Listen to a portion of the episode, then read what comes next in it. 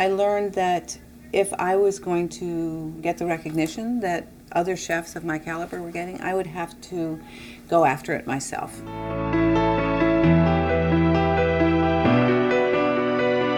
Welcome to the Story Exchange, featuring the stories and strategies of entrepreneurial women around the world. I'm Colleen DeBaise. And I'm Victoria Wong. Today, we're talking about women in the kitchen, specifically female chefs. This is a topic near and dear to our hearts at the Story Exchange, and not just because we're foodies. Although we are definitely foodies. that we are. But we, like a lot of people, have been none too pleased at the lack of media attention for women in the restaurant industry. Yeah, do you remember that brouhaha when Time magazine published the Gods of Food article? I think it was back in late 2013. There wasn't a single woman on that list. No, no, there wasn't. And we're not saying it's all Time Magazine's fault. This has been happening for a long time. But that omission in particular really caused a backlash. Yeah, especially when you consider how many talented women are running kitchens these days. Barbara Lynch, April Bloomfield, Susan Spicer, Anita Lo, and the list goes on. Yeah, and it's an impressive list, too. So we wanted to rectify the situation. We headed to Boston, home of possibly the most famous chef of all time, Julia Child. We're roasting Miss Chicken today on the French Chef.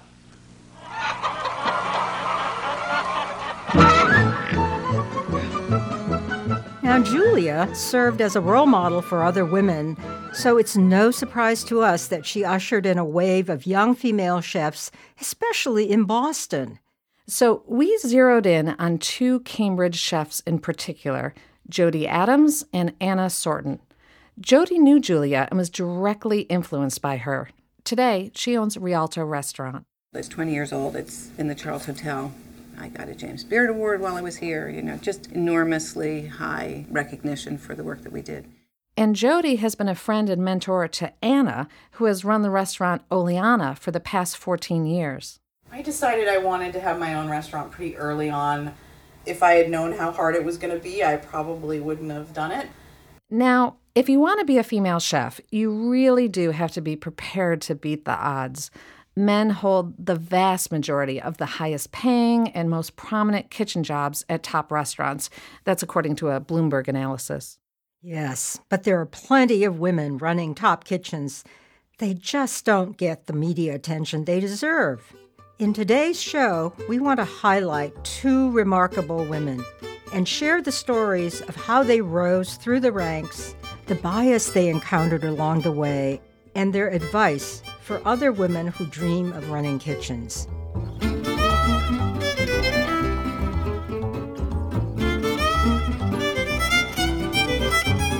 Jody Adams remembers her first job as a 25 year old cook, working directly on the hotline. The first couple of months, I cut myself, I burned myself, I was a mess, I cried, but I survived. Today, Jody, now 58, has won accolades as the owner of Rialto. It's an Italian style restaurant that's been a fixture in Cambridge for two decades.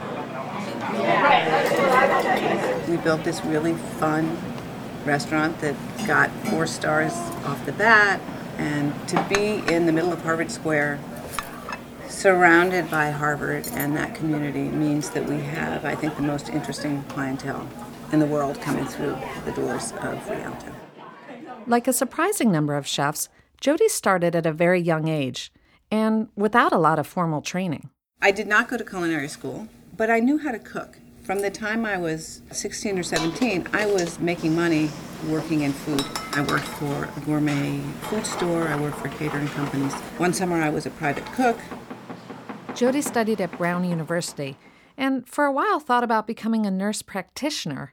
But science turned her off, and the call of the kitchen was just too tempting.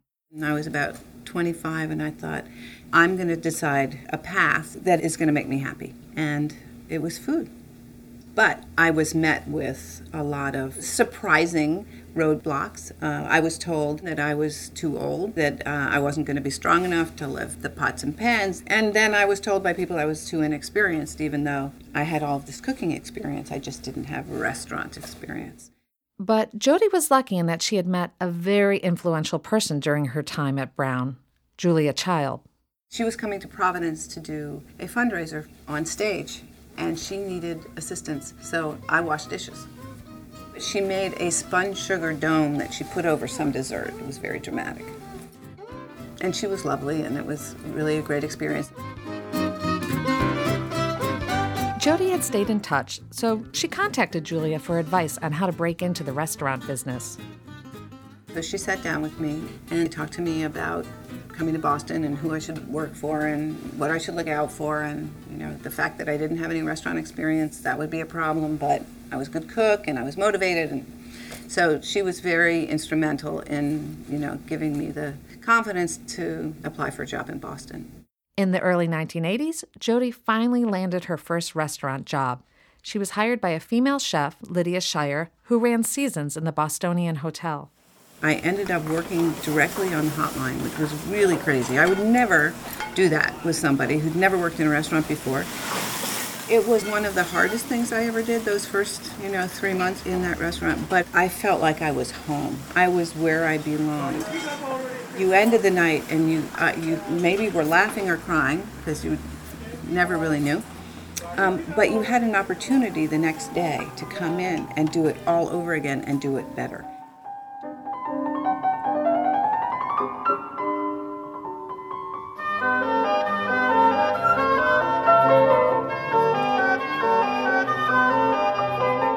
We've been talking about Jody Adams, who got her first job on the hot line, which is where hot food is cooked, as opposed to the cold line where salads are made. She graduated to a sous chef position and then eventually became executive chef at a Boston restaurant called Michela's, where she learned to be a manager.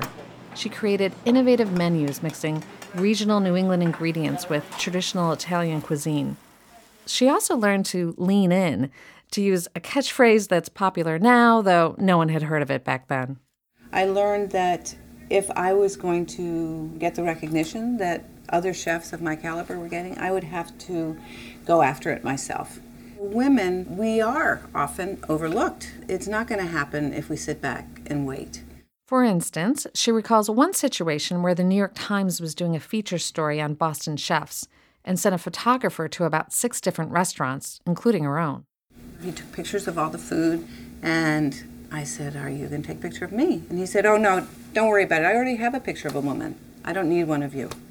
So I took a deep breath and kept the fire from coming out of my ears. Jody called around and found out that all the other male chefs had had their pictures taken. So, wearing her chef's hat, she ran back to the photographer. I said, I really think you want to take a picture of me. And he said, Okay. And uh, that is the picture that was chosen to be on the front page of the food section for this article in the New York Times. People who are in the game and in the picture don't wait, whether it's men or women. They're out there to a certain extent self promoting. And although that sort of makes everybody feel a little uncomfortable, you have to. Jody was named Best Chef by Food and Wine magazine in 1993. And later that year, she and three partners opened Rialto.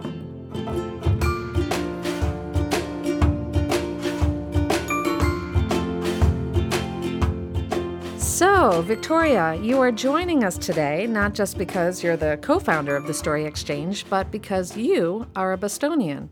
Yes, I am. And I know you've dined at Rialto and, of course, met Jody. In fact, you helped produce our video profile of her, which listeners can watch if they go to our site, thestoryexchange.org. So tell me what Jody is like in action. Well, when I've seen her, she's always wearing a white apron with a tie in front. And when she's in the kitchen, she's something like a mother hen, going around talking to her staff, tasting recipes. But above all, she's very, very accessible. You see her at the restaurant talking and greeting customers. As she says, restaurants run on physical presence. You have to be out with the staff and customers. Let's listen. People are often surprised if I'm here on New Year's Eve or Mother's Day or Thanksgiving, but I feel that those are times, and during the week, I mean, just on a regular night, it's important to be here. So, what does Rialto look like? It's quite big. It can seat around, oh, a hundred or so people. You enter through the bar area that leads into the dining room. There are floor to ceiling draperies in pumpkin, olive, and white, which gives it the warmth and intimacy to the whole restaurant. It's simple, sleek, and modern, but also very welcoming. Sounds fabulous. And obviously, it's successful. I know Rialto grosses about $4 million a year, although profit margins, and especially in the restaurant industry, are not as big as one would think. Yes, that's correct. And, you know, Jody is very conscious of that. I walk through the kitchen, and if I see the end of a head of celery, I'll pull it out and say, we can use this. This is money right here. That's how you have to run the business. You cannot take anything for granted. Well, she's a very savvy businesswoman. She sure is. She bought out her partners in 2007, so she's now the sole owner of Rialto. And a few years ago, she and two other partners raised $2 million to open a casual dining restaurant called Trade. This is located in Boston's waterfront district. She's also very generous with her time. She acts as a mentor, especially for young female chefs. Yeah, the next chef we're going to speak to, Ana Sortun, sought out her advice when she was opening her restaurant, Oleana. You know, Jody truly believes it's so important for women to help other women. And she believes this happens more in Boston than in other cities like New York. Boston is an area where there is a high percentage of recognized women chefs. That can be attributed in part to Julia's presence here and Lydia Shire, to a great extent, sort of paving the way. You know, it's up to us to support other women, not just in our businesses, but in any business. And yes, there is a big, thick ceiling of white men. It's not a glass ceiling, it's a thick ceiling of white men, but it doesn't mean that we can't get through it. Before we move on to our next chef, I wanted to recount some situations of sexual harassment that Jody faced when she was moving up the male dominated ranks in the kitchens. She told me that early in her career, she was repeatedly hit upon at work. One guy even called her a lesbian when she wouldn't return his advances. And another time, a male colleague slapped her backside, saying she had tempted him, to which she said firmly, Don't ever do that again. Is there still abuse in kitchens? Jody says certainly not in hers, but there are still misogynistic chefs that throw things, scream at people, and tell jokes about women that are disgusting. The next person we want to talk to you about is Ana Sortun, another top chef in Boston. She too experienced blatant sexism when she was just starting out 25 years ago, although she thinks it's gotten better. I was called a lot of things, a lot of pet names, uh, and bad names too that just wouldn't happen these days. Ana, who's now 48, is reluctant to talk about gender bias in the industry or why female chefs still don't get as much attention as men. The reality, she says, is that long hours make it hard for anyone, man or woman, to be in the restaurant business. A lot of responsibility, it's a lot of risk, it's a lot of unknown, it's a lot of money, and you have to have guts. Ana opened Oleana, a Middle Eastern restaurant near Harvard Square, about 14 years ago. She and her business partner have since opened Sofra, which is a cafe, and Sarma, which is modeled after a Turkish tavern. All three places gross about $8 million in revenue. This is an Ottoman dish, toasted raviolis with lamb, and we serve them with yogurt. Just like Jody, Ana got her start at a very young age, at a small neighborhood restaurant in Seattle, her hometown. I was washing dishes when I was 14 years old. I just kept watching the kitchen the whole time I was working and, um, and knew I wanted to be back in there. I sort of developed a love for not just food, but good food. The owners of the restaurant saw Ana's potential and sent her to take cooking classes with a teacher who had studied at La Varenne, a culinary school in Paris. It became a no brainer for me. I said, i have got to go to this school. I'm going to follow her footsteps. I'm going to do this the more people sort of doubted it, the more it made me want to do it. Ana spent two years learning French. Not the easiest of languages to learn, so she could pass La fluency requirements. She arrived in Paris in the late 1980s at age 19. Thank God I was completely ignorant because I don't think I would have done it if I had known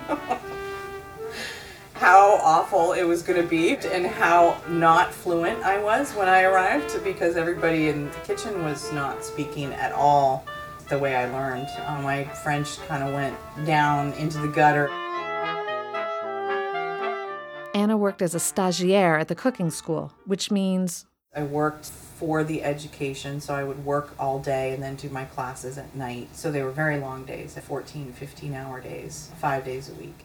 She learned an incredible amount, although this was also the first time she was exposed to the sexist environment in French kitchens. I saw a lot of things that I hope I'll never see, and I hope my daughter never sees about being respected in the workplace. The point that really stuck the most for me at the end was doing my apprenticeship in a restaurant afterwards. This very, very famous chef in Paris, who I was over the moon because he was complimentary. He talked to my chef about my work, said she's great. When she's ready to do her internship, uh, I'll take her, no problem. And I counted the days of doing this. Um, and when I arrived, he basically sent me away saying, Look, I'm really sorry. I'd never had women in here until recently, and I had to let her go because she was too much of a distraction to the kitchen. So that that was a dagger.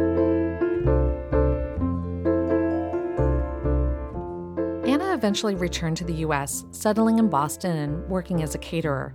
She got her first chef position at 25. A few years later, she moved to a restaurant in Harvard Square called Casablanca, where she began to develop a reputation as a fearless and innovative chef.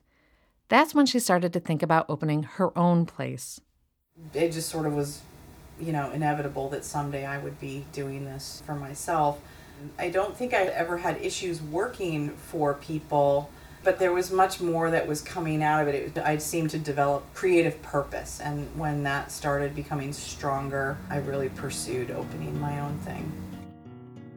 She and Gary Griffin, the bartender at Casablanca, spent three years raising about $1 million from investors.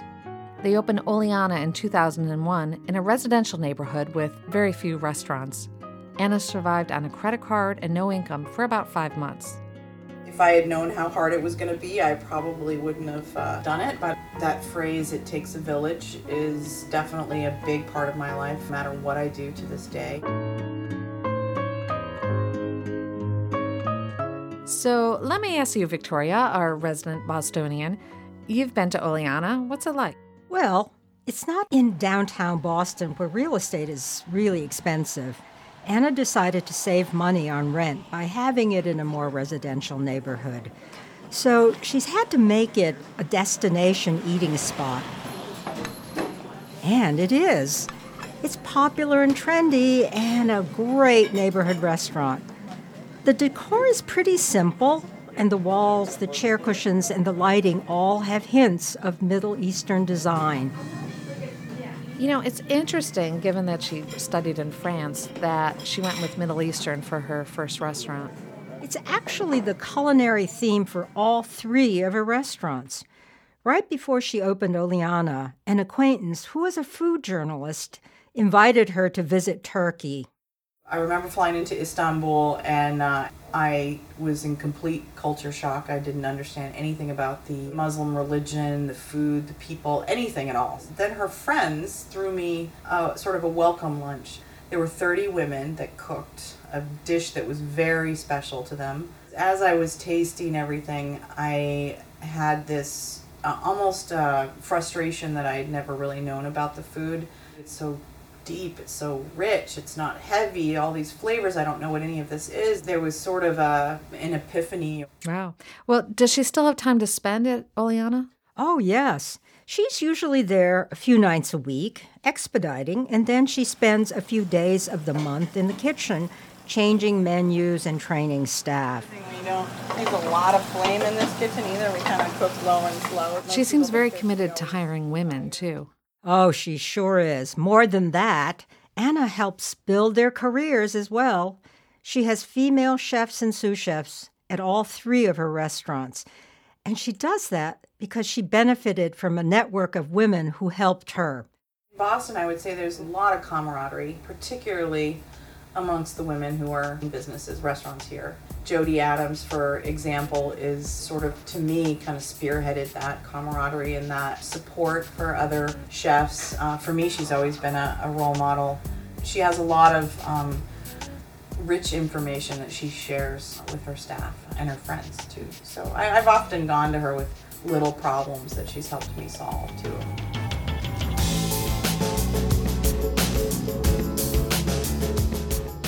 So that is our look at female chefs, and I'm glad we're ending on an optimistic note. Yes, me too. We hope young women who are rising up in the ranks of top kitchens won't have to struggle to get media attention. Our thanks to Jody Adams and Ana Sortun for sharing their stories. You know, I think Ana summed it up best when she said it's difficult for anyone to make it in the restaurant business. But it's nice to shine a spotlight on prominent female chefs whose reputations and influence speak for themselves.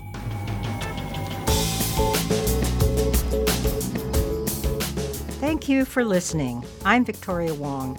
And I'm Colleen DeBaise. Join us next time to hear more stories about innovative and inspirational women doing the things you'd never dream of. Or maybe you would. This has been The Story Exchange. If you like what you've heard, visit our website at thestoryexchange.org, where you'll find news, videos, and tips for women entrepreneurs. Editing help provided by Nusha Balian. Production coordinator is Michelle Ciata. Interview recorded by Sam Shin. Executive producers are Sue Williams and Victoria Wong.